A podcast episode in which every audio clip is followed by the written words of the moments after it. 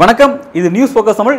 இந்த நேர்காணலில் நம்முடன் அரசியல் பேச இணைந்திருக்கிறார் மூத்த பத்திரிகையாளர் திரு குமார் அவர்கள். வணக்கம் சார். வணக்கம் தமிழ்நாடு அரசினுடைய பொதுப்பணித்துறை அமைச்சர் ஏவாவில் வீட்டில் காலையிலேருந்து ஐடி ரைடு போயிட்டு இருக்கு எல்லா இடங்களையும் சென்னை திருவண்ணாமலை கோயம்புத்தூர்னு சொல்லிட்டு ரைடு போயிட்டு இருக்கு அந்த ரைடு அது பின் இருக்கக்கூடிய பல்வேறு விஷயங்கள் எப்படி பார்க்குறீங்க? ஐடி ரைடு நார்மலாக நடக்கிறது வேற. ஐடி ரைடு வைக்கிறதுனாலே ஒருத்தவங்க தப்பு பண்ணிட்டாங்கன்னு சொல்ல முடியாது. நிறைய நிறுவனங்கள் ஐடி ரைடு நடக்கும். ஆனால் இந்த எந்த ஐடி ரைடு நடந்தாலும் என்ன பிடிச்சாங்க எதுன்னு அபிஷியலாக எதுவும் சொல்ல மாட்டாங்க. கசி விடுவாங்க. அவ்வளோ இவ்வளோ டாக்குமெண்ட் எடுத்தோம் அவ்வளோ ரூபா எடுத்தோம்னு கசியை விடுவாங்க ஒழிய அஃபிஷியலாக சொல்ல மாட்டாங்க. ஏன்னு சொன்னால் அது நாளைக்கு அஃபிஷியலாக ரெக்கார்ட் பண்ணணும் ரெக்கார்ட் பண்ணவும் மாட்டாங்க எப்போவுமே. நிறைய ரைடு நம்ம பார்த்துருக்கோம். வந்துட்டு ஒரு தலைமைச் செயலாளராக இருந்தால ஆமாம் அவர் வீட்டில் ரைடு பண்ணாங்க. அதெல்லாம் என்னாச்சு? ஒன்றுமே நடக்காது. என்ன நடந்ததுன்னே தெரியாது. ரெண்டு வருஷம் ஆகும். அது பெரிய ப்ராசஸ் சொல்லுவாங்க. ஆனால் அதுக்கப்புறம் என்ன நடக்குதுன்னே தெரியாது தண்ணுக்குள்ள போட்ட கல் மாதிரி ஆகிடும் ஒன்றும் இருக்காது. ஆனால் இப்போ வந்து இந்த ரைடுன்னு வரும்போது கொஞ்சம் அரசியல் பின்னணி இருக்குது அப்படின்றது நினைக்க வேண்டும் ஏன்னா இப்போ ஐடி இடி சிபி எல்லாத்தையுமே மத்திய அரசு தன்னுடைய ஏவல் நாய்களாக தான் பயன்படுத்திட்டு இருக்கு. பிடிக்காதவங்கன்னா உடனே ஐடி ரைடு வரும் இடி ரைடு வரும் சிபிஐ ரைடு வரும் அந்த மாதிரி தான் பண்ணிட்டு இருக்காங்க. அந்த வகையில் இப்போ வந்துட்டு ஒரு ஜெகத் ரட்சகன் இதில் ஐடி ரைடு நடந்துச்சு. ரைடு பண்ணாங்க. இப்போ அடுத்து ஏவா வயல் ஆரம்பிச்சிருக்காங்க. இப்போ தேர்தல் நெருங்க நெருங்க முடிஞ்ச வரைக்கும் இப்போ டிசம்பர் வரைக்கும் வரும். டிசம்பர் ஜனவரி வரைக்கும். அதுக்கப்புறம்லாம் ரைடு கிடலாம் பண்ணாங்கன்னா எடுபடாதுன்னு வச்சுங்க. ரொம்ப தேர்தல் கிட்ட வந்துச்சுன்னா ரைடுலாம் எடுபடாது.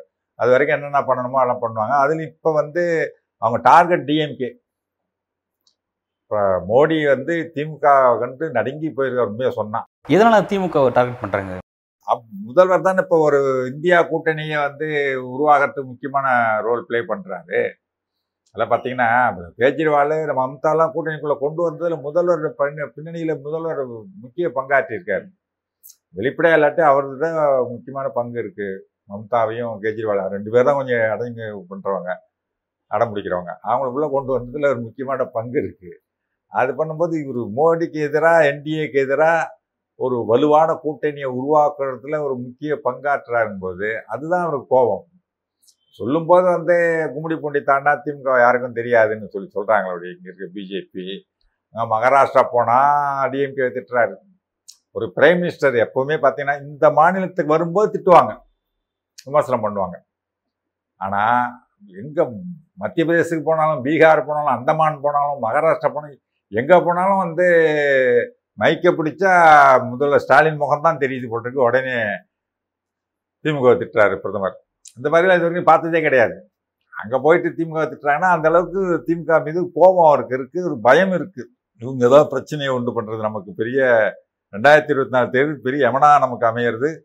மு முதல்வர் ஸ்டாலின் தான் அப்படின்ற ஒரு பயமும் கோபமும் இருக்கிறதுனால தான் போராடம் போகிறான் திமுக திட்டுறாரு. சார் முதல்வர் ஸ்டாலின் அவரோட அரசியல் அப்படிங்கிறது மாநில அளவில் இருக்கு. அஹ் பிரதமர் மோடி வந்து தேசிய அளவில் ஒரு அந்த அந்த அரசியலை பண்ணிட்டு இருக்காரு. அவர் ஏன் இவரை பார்த்து பயப்படுறாரு. எப்ப தேசிய அளவுல தான் இருக்கு எப்பவுமே முதல் மாநிலத்தோட இல்லையே அவரு. தேசிய அளவுல கூட்டணியை உருவாக்குறதுக்கு பண்றாரு. இப்போ பாருங்க ஸ்பீக்கிங் ஃபார் இந்தியான்னு பேசுறாரு. பேசி எல்லா பதினாறு மொழிகள்ல போகுது பாட்காஸ்டிங் ஓகே ஓகே. அதுக்கு வந்து ஃபுல் அண்ட் ஃபுல்லு மோடியை டார்கெட் பண்ணி தான் போன முறை பேசியிருக்காரு. மாநில உரிமைகள் மத்திய அரசு பறிக்குது. அப்படின்றத பத்தி. அது இப்போ வந்து மாநில உரிமைகள் பத்தி பேசாத வட மாநிலங்களும் இப்போ பேச ஆரம்பிக்குது. பார்த்தா தேர்தல் வாக்குறுதிகளே பாருங்க திமுக தேர்தல் வாக்குறுதிகளே இப்போ கொடுக்குறாங்க அங்க. ஆமா ஐந்து மாநில தேர்தலில் அந்த விஷயங்கள்லாம் மகளிர் மாடல் தான் பரவிட்டு இருக்கு. ஓகே அப்படி வரும்போது எல்லாம் இந்த இதை ஃபாலோ பண்ணி போகும்பொழுது அப்போ வந்து மாநில முதல்ல ஒன்று சொல்றேன் கேளுங்க. இந்த விமான நிலையத்துல வித்தாங்கல்ல அப்போ முதல் குரல் கொடுத்தது முதல்வர் ஸ்டாலின் தான். என்னன்னா நாங்க இடத்த வாங்கி உனக்கு இலவசமா கொடுக்குறோம் விமான நிலையம் அமைக்கிறதுக்கு. இல்லையா? மத்திய அரசுக்கு இலவசமா கொடுக்கும் விமான போக்குவரத்து துறைக்கு அதை நீ இன்னைக்கு விற்கும் பொழுது அந்த இடத்துக்குரிய பணத்தை எனக்கு கொடுனாரு மக்கள் பயன்பாட்டுக்கு அரசுக்கு நிறுவனத்தை நாங்கள் கொடுக்கலாம். அது நீ தனியாருக்கு விற்கும் பொழுது நாங்க எங்க பணத்தை எங்களுக்கு கொடுத்துரு அதையும் நீ எடுத்துக்கணும் அப்படியே. நிலத்துக்குரிய பணத்தை எனக்கு கொடுன்னு கேட்டாரு. அதுக்கப்புறம் தான் ஒவ்வொரு மாநிலமும் பணத்தை கொடுன்னு கேட்க ஆரம்பிச்சாங்க. இந்த மாதிரி எல்லாத்தையும் தொடங்கி வைக்கிறாரு அவரு. மத்திய அரசு வந்து மாநில அரசுகளை சுரண்டிட்டு போறதுக்கு எதிராக குரல் கொடுத்து மற்ற மாநிலம் குரல் கொடுக்கறதுக்குரிய ஒரு இதை இப்போ அதே மாதிரி இப்போ வந்து மாநில சுயாட்சி மாநில உரிமைகள் பறிக்கப்படுதுன்றது குரல் கொடுக்குறாரு. இதை கேட்டு மற்ற மாநிலங்களும் பிஜேபி ஆளும் மாநிலங்களே வந்து குரல் கொடுக்க முடியாட்டி அவங்களுக்குள்ளுக்குள்ள தெரியுது நம்ம சொல்லிட்டு இருக்காங்கன்ட்டு. அது மாதிரி இருக்கும். மற்ற பிஜேபி அல்லாத மாநில முதல்வரும் குரல் கொடுக்க ஆரம்பிச்சிடுறாங்க. அப்ப பெரிய தலைவலி இருக்காரு இவர். தேசிய அரசியலில் வந்து மோடிக்கு பெரிய தலைவலியா இருக்கார் மு க ஸ்டாலின். இப்போ அதற்காக தான் வந்து இது போன்ற ரைடுகள் நடந்து இந்த ரைடுகளோட விஷயங்கள் எல்லாத்தையும் இப்போ ஐந்து மாநில தேர்தலில் அங்கே இந்தியா கூட்டணி இப்படி இருக்குது குறிப்பாக திமுக பாருங்க இந்த மாதிரியான ஊழல் விஷயங்களை செஞ்சுட்டு இருக்குன்னு இதை வந்து ஒரு ட்ரெண்ட் கார்டாக பயன்படுத்துவாங்களா? முதல்ல வந்து இதுவே பண்ணாங்களா இந்துக்களை கொலை பண்ண கூப்பிடுறாங்கன்னாங்களா உதயநிதி ஸ்டாலின். சனாதனம் குறித்து பேசுறது அப்படி சொன்னாங்க. பண்ணாங்க. இந்த ரைடு விஷயங்களை ஊழல் கட்சி ஊழல் கட்சின்ற ஒரு இமேஜ் இது பண்றாங்க. இல்லைன்னா தேசத்துக்கு தேச விரோத கட்சி அந்த மாதிரியான பொய்யான பிரச்சாரங்களை பண்ணிட்டு தான் இருக்காங்க. இது மாதிரி ரைடு பண்றது. கொஞ்சம் மிரட்டி பாக்குறது தான் அந்த ரைடுகள்லாம் வந்து டிஎம்கே ஒன்றும் அசர்ற ஆள் கிடையாதுன்னு வச்சுக்கோங்க. ஓகே நீண்ட காலம் அரசியல் இருக்காங்க. அந்த விஷயத்தை ஃபேஸ் பண்ணுறாங்கிறத நம்ம பார்க்குறோம். இதை பத்திலாம் ஒன்றும் எத்தனையோ ரைடு எல்லாம் பார்த்தவங்க தான் மிஸ்ஸாவை பார்த்துட்டு வந்தவங்க தான் இருக்கலாம்ல.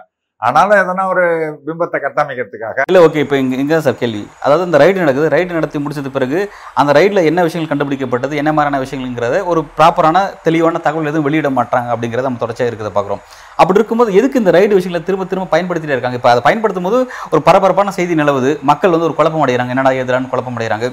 அவங்க வந்து சிட்டிங் மினிஸ்டர்ஸாக இருக்கிறாங்க. ஆளும் க கட்சியை சேர்ந்தவங்க இருக்காங்க. அப்படிங்கும்போது மக்களுக்கு வந்து நம்ம தேர்ந்தெடுத்த பிரதிநிதி என்னடா அப்படி இருக்காரு? அப்படின்ற மாதிரி ஒரு மாதிரி அவங்களுக்கு ஒரு குழப்பத்தை உண்டாக்குறாங்க. ஒன்னு ஒரு ரெண்டு விஷயம் இருக்காதுல. ஒண்ணு வந்து ஒரு அரசியல்வாதியா மட்டும் இல்ல ஏவாவேலு அவரு காலேஜ் நடத்துறாரு. அதுல வருமானங்கள் வரும். ஒரு அரசியல்வாதியா இருந்தா வே- எப்படி இவ்வளவு காசு வந்துச்சுன்னு கேட்கலாம். காலேஜ் நடத்தும் ஒரு வருமானம் வரும். மெடிக்கல் காலேஜ் இன்ஜினியரிங் காலேஜ் நிறைய நடத்தும் போது வருமானத்துக்கான வழிகள்லாம் இருக்குது அதை வந்து ப்ராப்பராக இன்கம் டேக்ஸ் கட்டி இது பண்ணியிருந்தாங்கன்னா பிரச்சனை கிடையாது. இல்லைன்னா இவ்வளோ டேக்ஸு பாக்கி அது இதுன்னு சொல்லி சொல்லலாம். அதுதான் பண்ண முடியும். இன்கம் டேக்ஸ் வேறு ஒன்றும் பண்ண முடியாது. சும்மா ஒரு ரைடு விட்டு இவங்களாம் வந்து ஒன்றுமே எடுக்கலாம் கூட இவ்வளோ எடுத்தோம் அவ்வளோ எடுத்தோம்னு சொல்லி கதை விடுவாங்க. லீக் பண்ணுறது தகவலை. அப்போ ஒரு சின்னதாக ஒரு டேமேஜ் உண்டு பண்ணலாம் அப்படின்ற ஒரு இது. இப்போ வந்து என்ன பண்ணாலுமே இது அரசியல் காரணத்துக்காக தான் இதை பண்றாங்கன்ற எண்ணம் வந்து மக்கள்கிட்ட பதிஞ்சு போச்சு. பெருசா ஒன்றும் இந்த ரைடு பண்றது மூலம் திமுகவோ இல்லை ஏவா வேலையோ டேமேஜ் பண்ண முடியாது. இப்போ இன்னைக்கு வந்து அந்த ரைடுக்கு வந்து ரைடுங்கிறது ரொம்ப காமன் ஆகி போச்சு. ஐடி ரைடுக்கு பிற்பாடு இவங்க என்ன நடவடிக்கை எடுத்தாங்க? ஒன்றும் கிடையாது. அப்போ என்ன ஆயிடுச்சு? சும்மா மிரட்டுறதுக்காக ரைடு பண்றாங்க அப்படின்றது ஒரு ஃபார்ம் ஆயிடுச்சு. ஒரு இப்போ இந்த. விஷயத்துல வந்து ஏவா வேலு வந்து அவர் மீதான ஒரு புகார் வந்திருக்கு முறைகேடு புகார் வந்திருக்கு. அதுங்கிறமா தான் ஐடி வந்திருக்கு அப்படின்னு சொல்லி சொல்றாங்களே. சொல்கிறாங்க யார் புகார் அனுப்பிச்சான்னு தெரியும். என்ன புகார் வெளியிட்டாங்களா? அதெல்லாம் வெளியிட மாட்டாங்க. எதுவும் வெளியிட மாட்டாங்க. புகார் வந்தது நாங்கள் ரைடுக்கு வந்திருக்கோம் அப்படின்னு சொல்லுவாங்க. ரைடு பண்ணிட்டு என்ன பண்ணோம் என்ன எடுத்தோம்? இருந்து எடுத்துகிட்டு போனால் ஒன்றும் சும்மா எடுத்துகிட்டு போக முடியாது. இதெல்லாம் எடுத்துகிட்டு போகிறோன்னு சொல்லி ஏவா வலிட்ட கைத்து வாங்கணும்.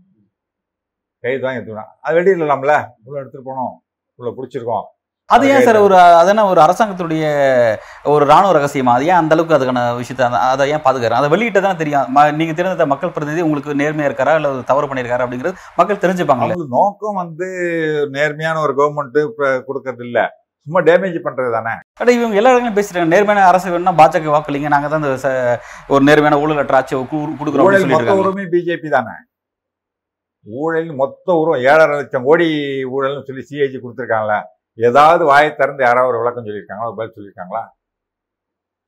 ஒரு லட்சத்தி எழுபத்தாறாயிரம் கோடி டூ ஜியில் ஊழல்னு சொல்லி சொன்னவங்க அதை அவ்வளோ பெருசு பண்ணி அண்ணா சாரை தூண்டி விட்டு ஒரு பெரிய ப- பல கோடி ரூபா செலவு பண்ணி உண்ணாவிரதம் நடத்தி பெருசாக பண்ணி ஆட்சியை கவர்ற அளவுக்கு பெருசு பண்ணவங்க ஒரு லட்சத்தி எழுபத்தாறாயிரம் கோடி டூ ஜி ஊழல்ன்றது என்னன்னா இவ்வளோ ரூபா கஜானாவுக்கு வந்திருக்கும். அவர் வந்து ஏலம் விட்டுருந்தா அது பண்ணாத வேற முறையில் கொடுத்ததுனால இவ்வளவு இழப்பு அரசுக்கு வர வேண்டிய பணம் இழப்பு. இப்போ மன்னிப்பு கேட்குறார் தவறான தகவல் கொடுத்துட்டு வினோத் ராய் கோர்ட்டில் போயிட்டு. இழப்புன்னு சொல்லி சொல்கிறாங்க இப்போ என்ன நடந்திருக்கு பிஜேபியில் அரசு பணம் ஏழு லட்சம் கோடி கஜானாவில் இருந்த பணம் போயிடுச்சு. ஒரு கிலோமீட்டர் சாலை போடுறதுக்கு பதினெட்டாயிரம் கோடி ப பதினெட்டு கோடின்னு சொல்லி ஒதுக்கிட்டு அதுக்கப்புறம் என்ன இருக்கு? இரநூத்தம்பத்து கோடி செலவு பண்ணியிருக்காங்க. ஒரு கிலோமீட்டர் சாலை போடுறதுக்கு பதினெட்டு கோடி அரசு ஒப்புதல் கொடுத்தது அமைச்சரவை. அதை வந்து அமைச்சரவை ஒப்புதல் இல்லாமலே இரநூத்தம்பது கோடி செலவு பண்ணுங்க ஒரு கிலோமீட்டர் சாலைக்கு. அப்ப எவ்வளவு ஊழல்? அந்த சிஏஜி விஷயங்கள் நம்ம நீங்க குறிப்பிடுறது புரியுது சார். அதெல்லாம் பார்த்தோம் நம்ம. ஆனா அந்த விஷயங்களை எதிர்த்து ஏன் எதிர்க்கட்சிகள் பாஜக எதிராக பெரிய அளவில் போராட்டத்தை முன்னெடுக்கல? மக்கள் பிரச்சனையை அதை மாக்க மாத்தல. டூ ஜி விஷயத்தை அவங்களுக்கு எதிராக கையாண்ட மாதிரி இவங்க அந்த விஷயத்தை எடுத்து கையாளல? அதுதான் எனக்கும் புரியாம புதிரா இருக்கு. அது வெறும் பெருசா வந்து ஒரு இவங்க ஒரு அண்ணா சேர மாதிரி யாராவது ஒருத்தர் உருவாக்கி விட்டு பெருசாக போராட்டம் நடத்தி பண்ணணும். அது காங்கிரஸ் செய்யல. ஏன்னு தெரியல. காங்கிரஸ் தான் மெயினாக செய்யணும் அதை. தேசிய கட்சி அவங்க எதிரான கட்சி. அதுதான் காங்கிரஸ் செய்யலை. அது ஏங்க காங்கிரஸ் நினச்சா ஒரு நேரம் பரிதாபமாக இருக்குங்க. என்ன எழுபது அறுபது வருஷத்தில் செய்யாத நாங்கள் செஞ்சு விட்டோம். அறுபது வருஷத்தில் ஒன்றுமே செய்யல காங்கிரஸ்ன்றான். இன்னைக்கு இவங்க வித்து தின்னுட்டு இருக்கிறது பூரா காங்கிரஸ் உருவாக்கி வச்சது. வெள்ளக்காரன் விட்டுட்டு போக முன்னாடி ஒரு குண்டு கூட செய்ய முடியாதுங்க விலையிலேருந்து வா வாங்கணும். அப்படி இருந்த ஒரு நாட்டில் இன்றைக்கி எத்தனை ஐஐடி எத்தனை ஐஐஎம் ஐஏஎஸ் திறந்து எத்தனை இது கொண்டு வந்து எத்தனை தொழிற்சாலைகள் இவங்க இன்றைக்கி எல்ஐசி விற்கிறது இந்த டா ஏர் இண்டியா ரயில்வே இத்தனை துறைமுகம் இத்தனை ஏர்போர்ட்டு எல்லாம் விற்று சாப்பிட்டுட்டு இருக்கிற மோடி. இது பூரா காங்கிரஸ் உருவாக்குனது தானே?